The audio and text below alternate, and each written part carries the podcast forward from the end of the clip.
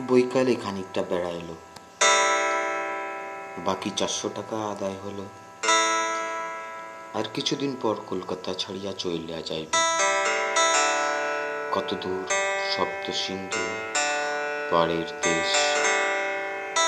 কে জানে আর ফিরবে কিনা ভিটা লেভু, তানি লেভু, নিউ হেব্রিডস সামায়া অদ্রচন্দ্রাকৃতি প্রবাল বাঁধে ঘেরা নিস্তরঙ্গ ঘন নীল উপসাগর।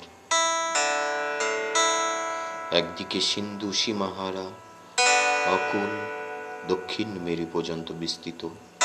অন্যদিকে ঘরোয়া ছোট্ট পুকুরের মতো উপসাগরটি তীরে নারিকেল পত্র নির্মিত ছোট ছোট কুঠির। মধ্যে লৌহ প্রাস্তরের পাহাড়ের সুখাগ্র নাশা। উভয়কে দ্বিধা বিভক্ত করিতেছে। রৌদ্র লোকিত প্লাবিত সাগর বেলা পথিক জীবনের যাত্রা আবার নতুন দেশের নতুন আকাশতলে শুরু হইবার দিন ঘনাইয়া আসিতেছে। পুরাতন দিনের সঙ্গে যেসব জায়গার সম্পর্ক, আর একবার সেসব দিকে সে ঘুরিয়া বেড়াইল। মায়ের মৃত্যুর পূর্বে যে ছোট একতলা ঘরটাতে থাকিত, অভয় নিয়োগের লেনের মধ্যে সেটার পাশ দিয়াও গেল। বহুকাল এই দিকে আসে নাই।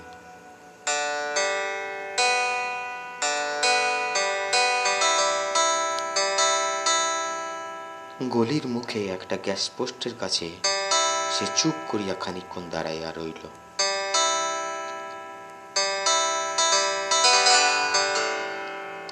একটা ছিপছিপে চেহারার উনিশ কুড়ি বছরের পাড়াগায়ের যুবক সামনের ফুটপাতে হাঁ করিয়া দাঁড়াইয়া আছে। কিছু মুখ চোরা কিছু নির্বোধ বোধ হয় নতুন কলিকাতায় আসিয়াছে। বোধ হয় পেট ভরিয়া খাইতে পায় নাই। ক্ষুধাশীর্ণ মুখ অপু ওকে চেনে ওর নাম অপূর্ব রায় তেরো বছর আগে ও এই গলিটার মধ্যে একতলা বাড়িটাতে থাকিত। এক মুঠো হোটেলের রান্না ভাত ডালের জন্য। হোটেলওয়ালের মুখ নাড়া সহ্য করিত মায়ের সঙ্গে দেখা করিবার প্রত্যাশায় পাঁচিলের গায়ে দাগ কাটিয়া ছুটির আর কতদিন বাকি হিসাব রাখিত দাগগুলি জামরুল গাছটার পাশে লেন ধরা, পাঁচিলের গায়ে আজও হয়তো আছে। সন্ধ্যার অন্ধকারে গ্যাস জ্বলিয়া উঠিল। ওঠার সঙ্গে সঙ্গে যুবকের ছবি মিলায়া গেল। বসার নির্জন ছাদে একা আসিয়া বসিল।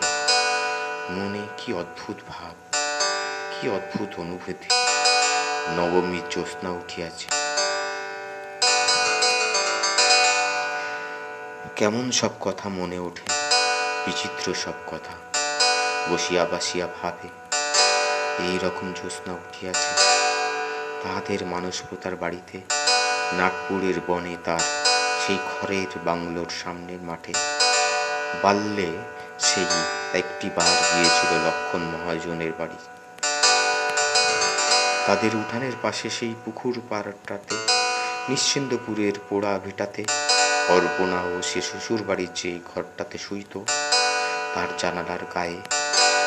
চাপাদানিতে পাটেশ্বরীদের বাড়ির উঠোনে, দেওয়ানপুরের বেডিংয়ের কম্পাউন্ডে, জীবনের সহিত জড়ানো এইসব স্থানের কথা ভাবিতেই জীবন বিচিত্রতা। প্রগাঢ় রহস্য তাকে অনুভূতি করিয়া, অনুভূত করিয়া ফেলিল।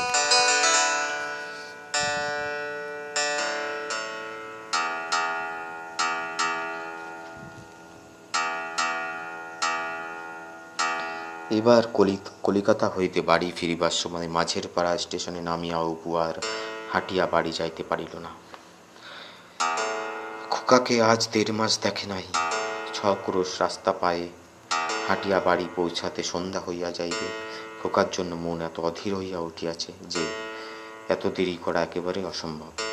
বাবার কথা মনে হইল, বাবাও ঠিক তাকে দেখিবার জন্য, দিদিকে দেখিবার জন্য এমনই ব্যস্ত হইয়া উঠিতেন। প্রবাস হইতে ফিরিবার পথে তাহাদের বাল্যে। আজকাল পিতৃহৃদয়ের এসব কাহিনী সে বুঝিয়াছে। কিন্তু তখন তো হাঁটিয়া যাওয়ার ছাড়া পন্থা ছিল না। এখন আর সেদিন নাই। মোটর বাসে এক ঘণ্টার মধ্যে নিশ্চিন্তপুর যার একটু দেরি, সে কেবল বিদ্রোবতীর খেয়াল রাখে। গ্রামে পৌঁছাতে অপুর প্রায় বেলা তিনটা বাজিয়া গেল।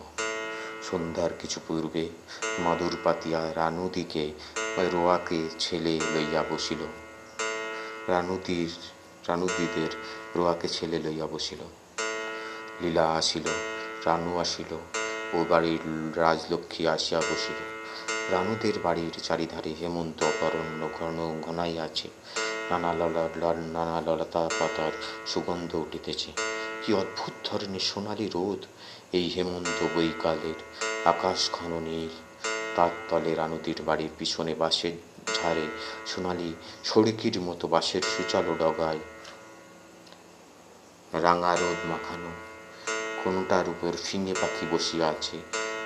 বাদুরের দল বাসায় ফিরিতেছে, পাঁচিলের পাশে বনে একটা আমড়া গাছে। থেলো থেলো কাঁচা আমড়া, সন্ধ্যার শাক বাজিল, জগতের কি অপূর্ব রূপ?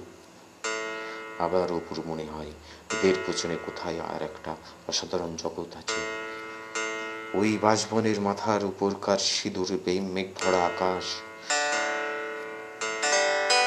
বাঁশের সোনালি সড়কির আগায় বসে ফিঙার পাখির তুলনি সেই অপূর্ব অচেনা জগৎটার সীমানায় মনকে লইয়া প্রিয়া ফেলে। সন্ধ্যার শাক কি তাদের পুরো ভিটাতেও বাঁচিল পূজার সময় বাবার খরচপত্র আসিত না। মা কত কষ্ট পাইত, দিদির চিকিৎসা হয় না, সেই সব কথা মনে আসিল। কেন এখন?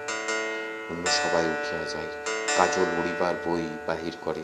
রানু রান্নাঘরে রাধে, কুটনা কোটে অপু বলে, এইখানে আয়, বসবি পিড়িতে, পিড়ি পেতে অপু বলিল, তোমার কাছে বেশ থাকি রানুদি তোমার কাছে বেশ থাকি রানুদি গায়ের ছেলেদের কথাবার্তা ভালো লাগে না।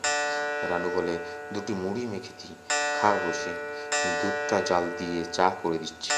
রানুদি সেই সব ছেলেবেলাকার ঘটিটা তোমাদের না? রানু বলে, আমার ঠাকুরমা জগন্নাথ থেকে এনেছিলেন, তার ছেলে বয়সে। আচ্ছা অপু, দুঃখার মুখ তোর মনে পড়ে? অপু হাসিয়া বলে, না রানুদি, একটু যেন আবছায়া, তাও সত্যি কিনা বুঝিনি। রানু দীর্ঘ শ্বাস ফেলিয়া বলিল, আহা, সব স্বপ্ন হয়ে গেল। অপু ভাবে, আজ যদি সে মারা যায়, খোকাও বোধ হয় তাহার মুখখানি এমনই ভুলিয়া যাইবে। রানু মেয়ে বলিল, ও মামা ও মামা, আমাদের বাড়ির উপর দিয়ে আজ এই, আজ অ্যারোপ্লেন গিয়ে এলো। কাজল বলল হ্যাঁ বাবা, আজ দুপুরে এই তিতুল গাছের উপর দিয়ে গেল। অপু বলল, সত্যি রানুদি? হ্যাঁ তাই। কি ইংরেজ বুঝিনি উড়োঝাড় চাপে বলে, কি অবস্থা। নিশ্চিন্তপুরের সাত বছরের মেয়ে আজকাল অ্যারোপ্লেন দেখিতে পাই তাহা হইলে পরদিন সন্ধ্যার পর জ্যোৎস্না রাত্রে অভ্যাস মতো নদীর ধারে মাঠে বেড়াইতে গেল। কতদিন আগে নদীর ধারের ওইখানটিতে একটি সাই বা প্লাতলার বসিয়া এক এই রকম বৈকালে সে মাল ধরিত। আজকাল যেখানে সাই বাপলার বন, ছেলেবেলা সে গাছটার আর চিনিয়া লইয়া যায় না। ইছামতির এই চঞ্চল জীবন ধারার প্রতীক। ওই দুই পার ভরিয়া চৈত্র বৈশাখে কত বনকুসুম, গাছপালা, পাখি, পাখালি, গায়ে গায়ে গ্রামের ঘাট, শতাব্দীর পর শতাব্দী ধরিয়া কত ফুল ঝরিয়া পড়ে, কত পাখির দল আসে যায়, ধারে ধারে কত জেলেরা জাল ফেলে। তীরবর্তী গৃহস্থ বাড়িতে হাসি কান্না, লীলা খেলা হয়, কত গৃহস্থ আসে, কত গৃহস্থ যায়, কত হাসি মুখ শিশু মায়ের সঙ্গে নাহিতে নামে আবার বৃদ্ধাবস্থায় তাহাদের নশ্বর ঢেউ, রেণু, কম্বল না ইচ্ছামতির সত্য জলে ভাসিয়া যায়। এমন কত মা, কত ছেলে মেয়ে তরুণ তরুণী মহাকালের রীতিপথে আসে যায়, অথচ নদী দেখায় শান্ত, স্নিগ্ধ ঘরোয়া নিরীহ।